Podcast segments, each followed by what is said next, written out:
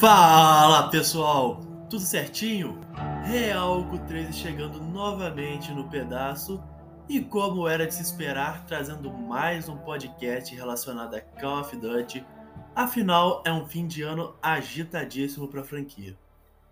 Bom, hoje o podcast é realmente para dar um adeus ao nosso querido Warzone é, e comentar um pouco sobre o que foram esses quase três anos de um jogo que teve muito altos e baixos, mas que sem dúvidas foi super marcante na comunidade gamer. Já deixo aqui o meu agradecimento a você que está acompanhando este episódio. Fico feliz demais por ter a sua audiência aqui e espero poder corresponder às suas expectativas. Vamos lá!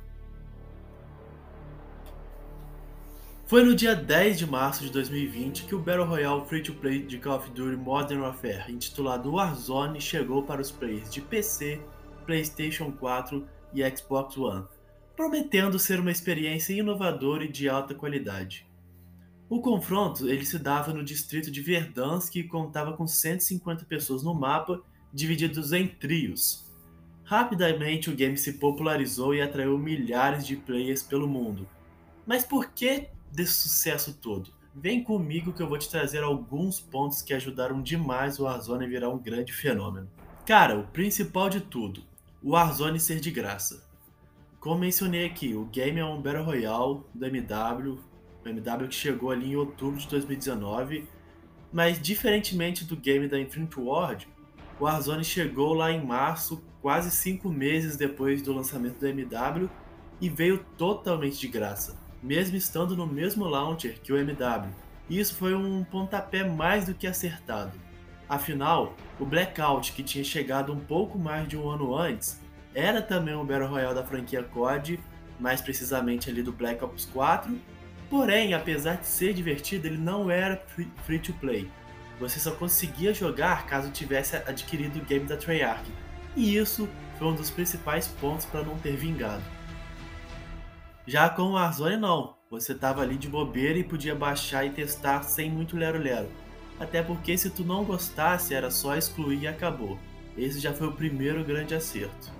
Outro ponto importantíssimo e talvez o principal é obviamente a sua gameplay. O pessoal até costuma dizer que o Warzone não tem uma gameplay de Battle Royale e sim de Call of Duty. E eu concordo até com essa afirmação pois na maioria dos jogos nesse estilo, a sua tática para rotacionar o mapa é super importante. Já no Warzone, além disso importar, é claro, afinal continua sendo um Battle Royale, você possui uma gameplay mais acelerada, com total possibilidade de buscar gunfights. Tanto é que surgiu o termo ensaboado, que a gente via aí grandes streamers buscando treta durante uma partida inteira. O que é difícil um Battle Royale e no final os caras terminando com dezenas de kills. Isso é raro em outros jogos do mesmo estilo, já no Warzone é bem comum de acontecer, para quem tem skill, obviamente, o que não é o meu caso. Outras situações como a variedade de contratos, que são como pequenas missões que você tem ali dentro do jogo. Por exemplo, a caçada, tinha também o de Recon para você ver aonde ia fechando ali os, o, o ponto de safe né, do gás. Veio também um pouco depois o. Eu esqueci o nome dele, mas era de caçada, onde o mapa todo via onde você estava e que se você sobrevivesse, todos os seus amigos mortos voltavam. Então, assim, tinha uma certa variedade de contratos, depois vieram ainda mais. E todos esses existentes dentro de uma partida, e principalmente, a gente não pode esquecer, o nosso super querido e amado loadout foram diferenciais absurdos para que o Warzone se destacasse. Poder montar a sua arma do jeitinho que tu quiser e comprá-la no meio de sua gameplay, o que às vezes nem era necessário, né, já que caíam duas de graça durante a partida, foi algo que agradou todo mundo e foi sem dúvidas o principal diferencial. Tanto é que ainda em 2020, um pouco depois do game ser lançado, eles trouxeram o modo sem a caixa de loadout, só com as armas no chão. E tipo assim, trouxeram uma vez e nunca mais, porque ninguém jogou.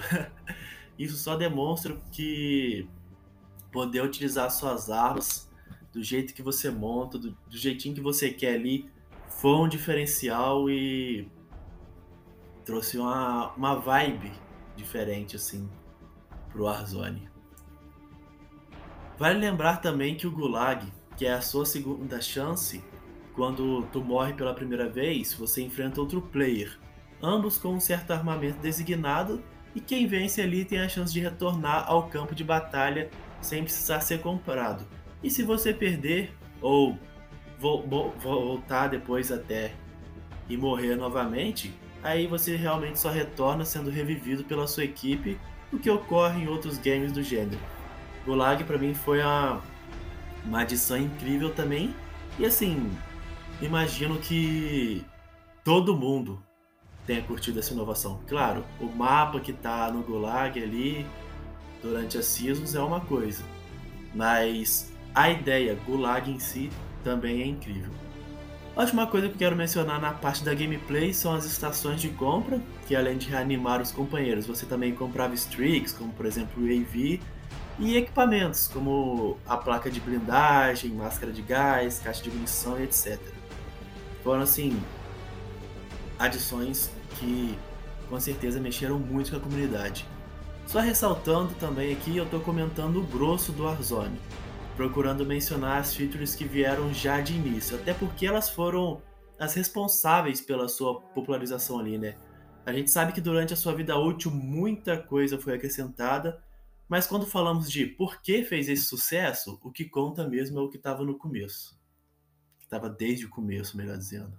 Olha, falei sobre o jogo ser de graça, pincelei um pouco sobre a sua gameplay, e agora é hora de falar sobre o último ponto na minha visão e que foi muito forte, que é o fator pandemia. Cara, o Warzone e a pandemia basicamente vieram juntos. De repente você estava em casa com aquela aflição toda, afinal, uma coisa é olhar a Covid do ponto de vista de novembro de 2022 outra é a perspectiva de março de 2020. E a gente sabe que foi duro e pesado. Milhares de mortes no Brasil, milhões no mundo. Então, poxa, tu tava em casa, numa tristeza do caramba. E jogar foi a válvula de escape para uma infinidade de pessoas, inclusive para mim. Foi ali que uma galera se juntou para jogar o Warzone e a vida de muitos mudou. Existe um número de streamers que estouraram graças ao Warzone e hoje possuem ótimas condições de vida e que certamente se emocionam ao lembrar do que passaram. É, não vou me estender muito nesse tema em si, porque, como já mencionei, é algo pesado, né? Pandemia e tal.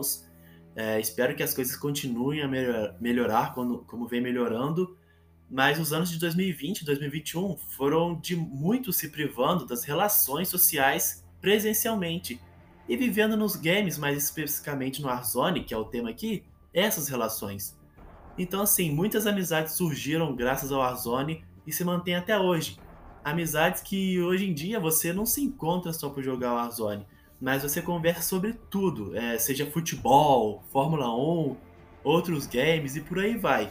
Amizades, cara, que finalmente você pôde sair e encontrá-los, seja para trocar uma ideia ou até mesmo para encher a cara.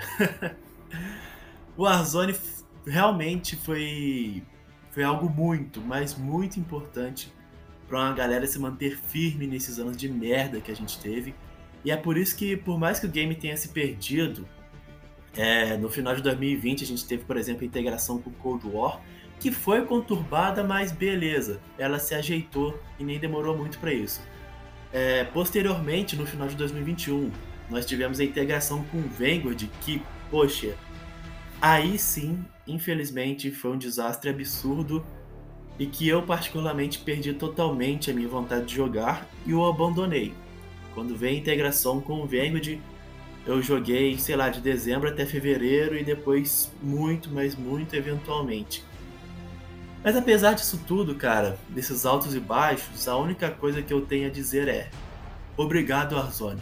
Eu agradeço do fundo do meu coração a sua existência. Galera, antes de dar continuidade aqui no assunto, eu quero dizer que este podcast é editado pelo Léo. Notícias, curiosidades e tudo sobre games. Você o encontra no Instagram, TikTok, Twitter e Twitch como arroba Clube do Game On. E além disso, o Léo também possui um podcast onde eu já até participei, que é o Clube do Game. Bora prestigiar o trabalho incrível que ele faz, trazendo sempre o conteúdo mais atualizado possível e nos mantendo informados, seja nas suas redes sociais ou pelos podcasts, além de possuir entrevistas muito boas com vários produtores de conteúdo do Brasil. Bora lá, te garanto que vale muito a pena. Galera, então acho que era isso que eu tinha para falar sobre o Warzone. É, não dá para falar tudo aqui, senão seria mais de hora falando, de verdade. Nossa, poderia se tornar talvez o podcast mais extenso da história da Quarem Games. Mas eu falei aqui só o básico, é, foquei basicamente na parte boa, para não trazer baixo astral e ficar reclamando. Mas trouxe alguns pontos que eu achei válido destacar para explicar o seu sucesso. E é isso, velho.